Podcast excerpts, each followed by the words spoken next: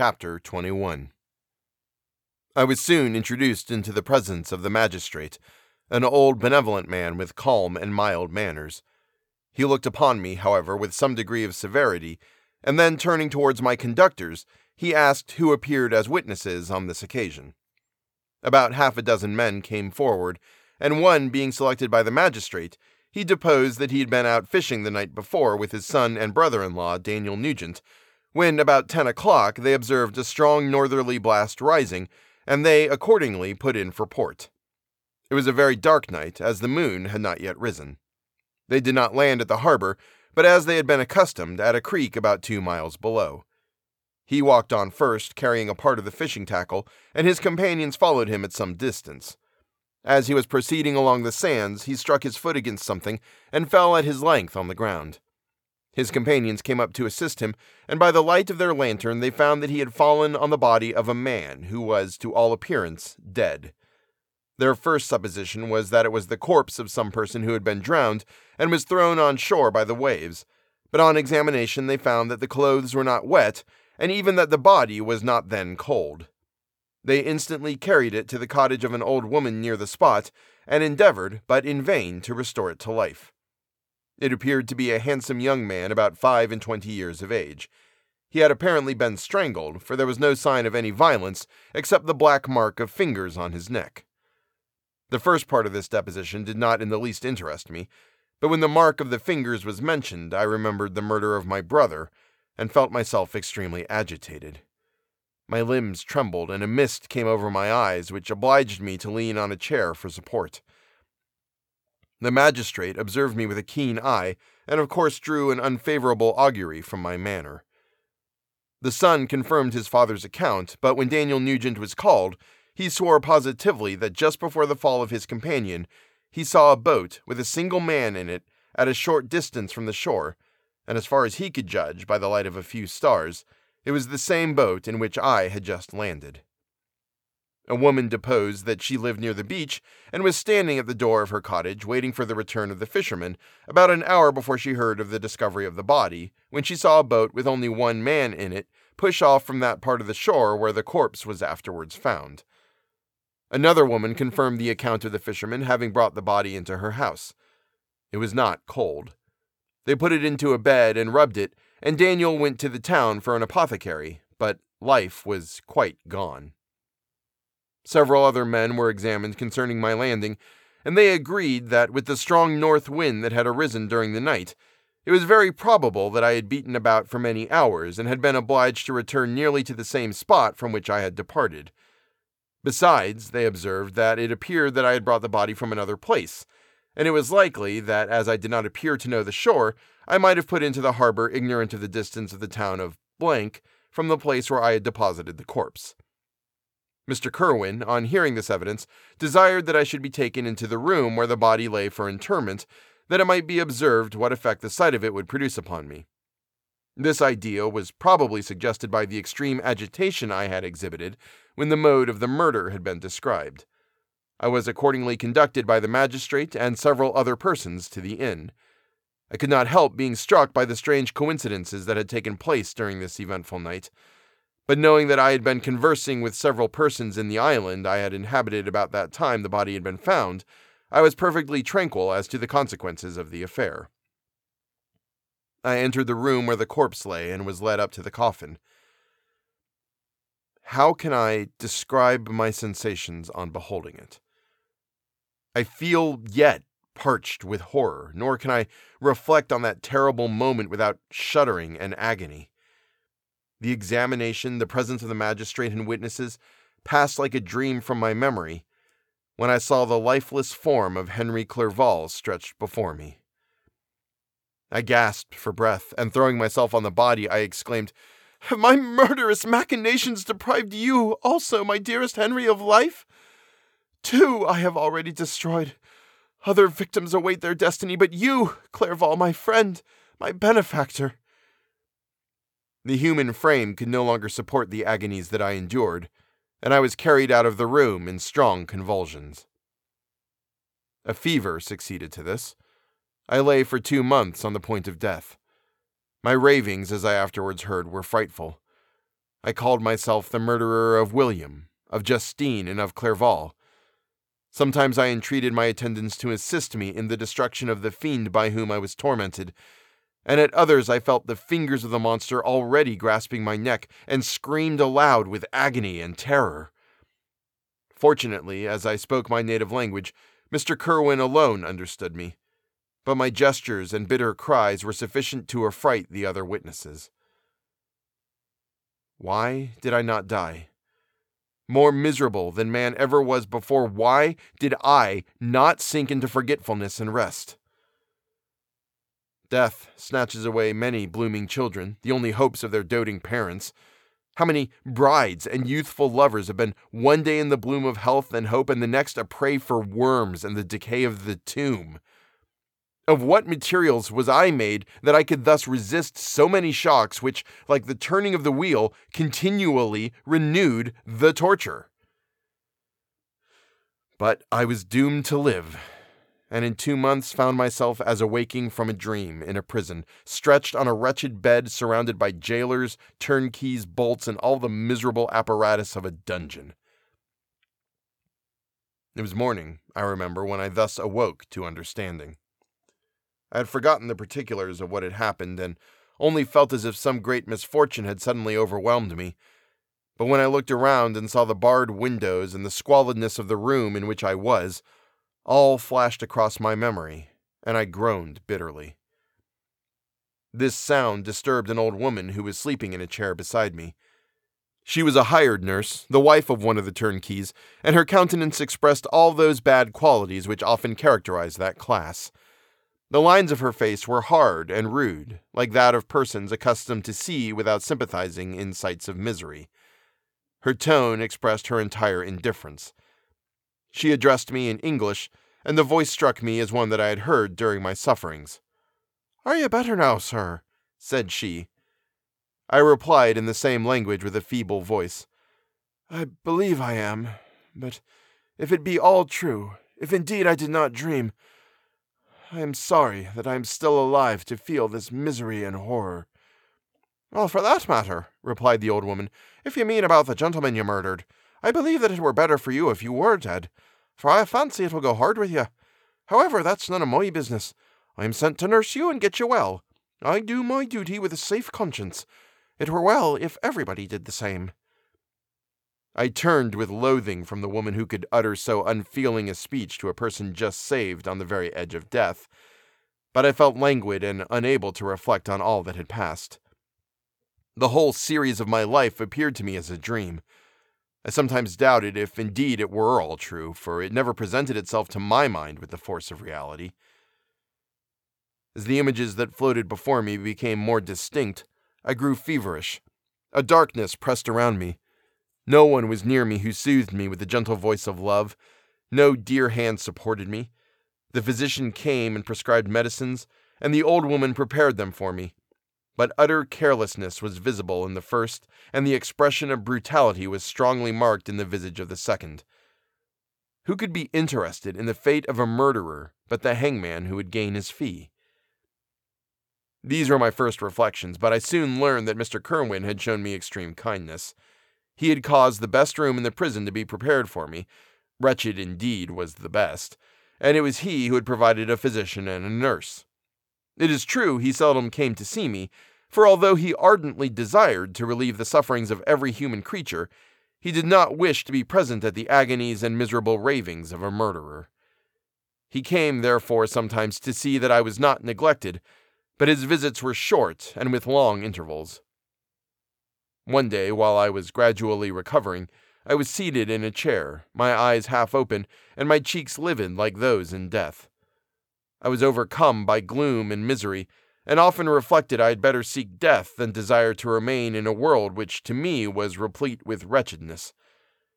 At one time I considered whether I should not declare myself guilty and suffer the penalty of the law, less innocent than poor Justine had been. Such were my thoughts when the door of my apartment was opened and Mr. Kirwin entered. His countenance expressed sympathy and compassion. He drew a chair close to mine and addressed me in French. I fear that this place is very shocking to you. Can I do anything to make you more comfortable? I thank you, but all that you mention is nothing to me. On the whole earth, there is no comfort which I am capable of receiving. I know that the sympathy of a stranger can be of little relief to one borne down as you are by so strange a misfortune. But you will, I hope, soon quit this melancholy abode, for doubtless evidence can easily be brought to free you from the criminal charge. That is my least concern.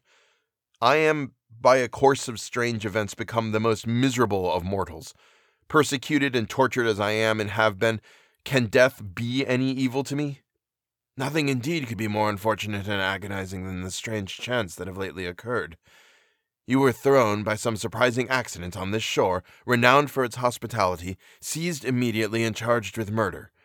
The first sight that was presented to your eyes was the body of your friend, murdered in so unaccountable a manner and placed, as it were, by some fiend across your path. As Mr. Kirwin said this, notwithstanding the agitation I endured on this retrospect of my sufferings, I also felt considerable surprise at the knowledge he seemed to possess concerning me. I suppose some astonishment was exhibited in my countenance, for Mr. Kirwin hastened to say, Immediately upon your being taken ill, all the papers that were on your person were brought me, and I examined them that I might discover some trace by which I could send to your relations an account of your misfortune and illness. I found several letters, and among others, one which I discovered from its commencement to be from your father. I instantly wrote to Geneva. Nearly two months have elapsed since the departure of my letter. But you are ill. Even now you tremble. You are unfit for agitation of any kind. This suspense is a thousand times worse than the most horrible event. Tell me what new scene of death has been acted and whose murder I am now to lament. Your family is perfectly well, said Mr. Kirwin with gentleness, and someone, a friend, is come to visit you. I know not by what chain of thought the idea presented itself but it instantly darted into my mind that the murderer had come to mock at my misery and taunt me with the death of Clerval, as a new incitement for me to comply with his hellish desires. I put my hand before my eyes and cried out in agony, Oh, take him away! I cannot see him! For God's sake, do not let him enter! Mr. Kirwin regarded me with a troubled countenance. He could not help regarding my exclamation as a presumption of my guilt, and said in rather a severe tone, I should have thought, young man, that the presence of your father would have been welcome instead of inspiring such violent repugnance. My father! cried I, while every feature and every muscle was relaxed from anguish to pleasure. Is my father indeed come? How kind, how very kind! But where is he? Why does he not hasten to me? My change of manner surprised and pleased the magistrate, Perhaps he thought that my former exclamation was a momentary return of delirium, and now he instantly resumed his former benevolence. He rose and quitted the room with my nurse, and in a moment my father entered it. Nothing at this moment could have given me greater pleasure than the arrival of my father. I stretched out my hand to him and cried, Are you then safe? And Elizabeth, and Ernest? My father calmed me with assurances of their welfare, and endeavored, by dwelling on these subjects so interesting to my heart, to raise my desponding spirits. But he soon felt that a prison cannot be the abode of cheerfulness. What a place is this that you inhabit, my son? said he, looking mournfully at the barred windows and wretched appearance of the room. You travelled to seek happiness, but a fatality seems to pursue you, and poor Clerval, the name of my unfortunate and murdered friend was an agitation too great to be endured in my weak state. I shed tears. Alas, yes, my father, replied I. Some destiny of the most horrible kind hangs over me, and I must live to fulfill it, or surely I should have died on the coffin of Henry. We were not allowed to converse for any length of time, for the precarious state of my health rendered every precaution necessary that could ensure tranquillity. Mr. Kirwin came in and insisted that my strength should not be exhausted by too much exertion. But the appearance of my father was to me like that of my good angel, and I gradually recovered my health. As my sickness quitted me, I was absorbed by a gloomy and black melancholy that nothing could dissipate. The image of Clerval was forever before me, ghastly and murdered. More than once, the agitation into which these reflections threw me made my friends dread a dangerous relapse. Alas, why did they preserve so miserable and detested a life? It was surely that I might fulfill my destiny, which is now drawing to a close. Soon, oh, very soon, will death extinguish these throbbings and relieve me from the mighty weight of anguish that bears me to the dust. And, in executing the award of justice, I shall also sink to rest. Then the appearance of death was distant, although the wish was ever present to my thoughts, and I often sat for hours motionless and speechless, wishing for some mighty revolution that might bury me and my destroyer in its ruins. The season of the assizes approached. I had already been three months in prison, and although I was still weak and in continual danger of a relapse, I was obliged to travel nearly a hundred miles to the country town where the court was held. Mr. Kirwin charged himself with every care of collecting witnesses and arranging my defense. I was spared the disgrace of appearing publicly as a criminal, as the case was not brought before the court that decides on life and death. The grand jury rejected the bill on its being proved that I was on the Orkney Islands at the hour the body of my friend was found, and a fortnight after my removal, I was liberated from prison. My father was enraptured on finding me freed from the vexations of a criminal charge, that I was again allowed to breathe the fresh atmosphere, and permitted to return to my native country. I did not participate in these feelings, for to me the walls of a dungeon or a palace were alike hateful.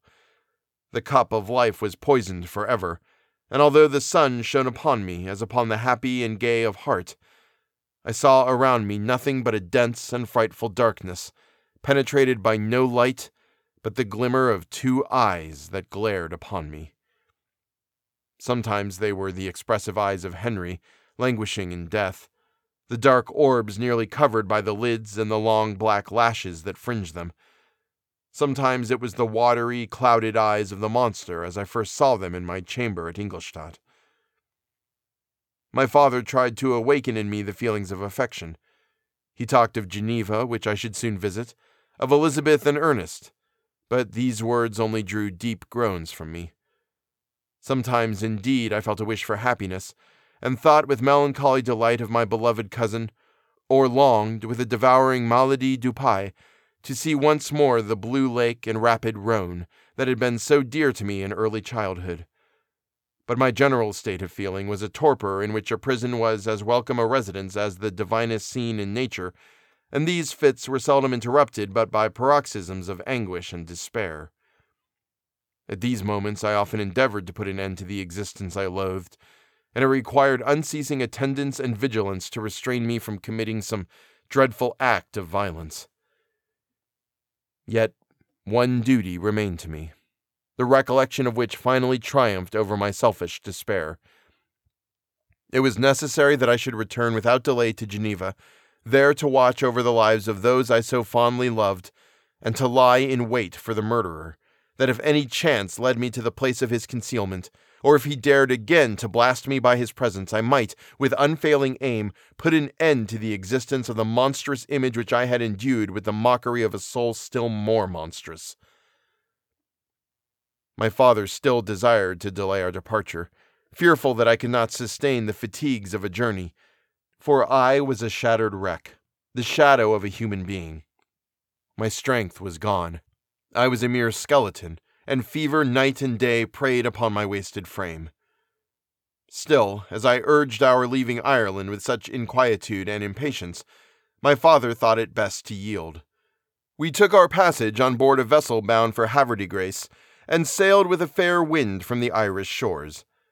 It was midnight. I lay on the deck looking at the stars and listening to the dashing of the waves. I hailed the darkness that shut Ireland from my sight and my pulse beat with a feverish joy when I reflected that I should soon see Geneva. The past appeared to me in the light of a frightful dream, yet the vessel in which I was, the wind that blew me from the detested shore of Ireland, and the sea which surrounded me, told me too forcibly that I was deceived by no vision, and that Clerval, my friend and dearest companion, had fallen a victim to me and the monster of my creation. I relapsed in my memory, my whole life, my quiet happiness while residing with my family in Geneva, the death of my mother, and my departure for Ingolstadt. I remembered, shuddering, the mad enthusiasm that hurried me on to the creation of my hideous enemy. and I called to mind the night in which he first lived. I was unable to pursue the train of thought. A thousand feelings pressed upon me, and I wept bitterly. Ever since my recovery from the fever, I had been in the custom of taking every night a small quantity of laudanum, for it was by means of this drug only that I was enabled to gain the rest necessary for the preservation of life. Oppressed by the recollection of my various misfortunes, I now swallowed double my usual quantity and soon slept profoundly. But sleep did not afford me respite from thought and misery. My dreams presented a thousand objects that scared me. Towards morning, I was possessed by a kind of nightmare. I felt the fiend's grasp in my neck and could not free myself from it. Groans and cries rang in my ears. My father, who was watching over me, perceiving my restlessness, awoke me. The dashing waves were around, the cloudy sky above. The fiend was not here.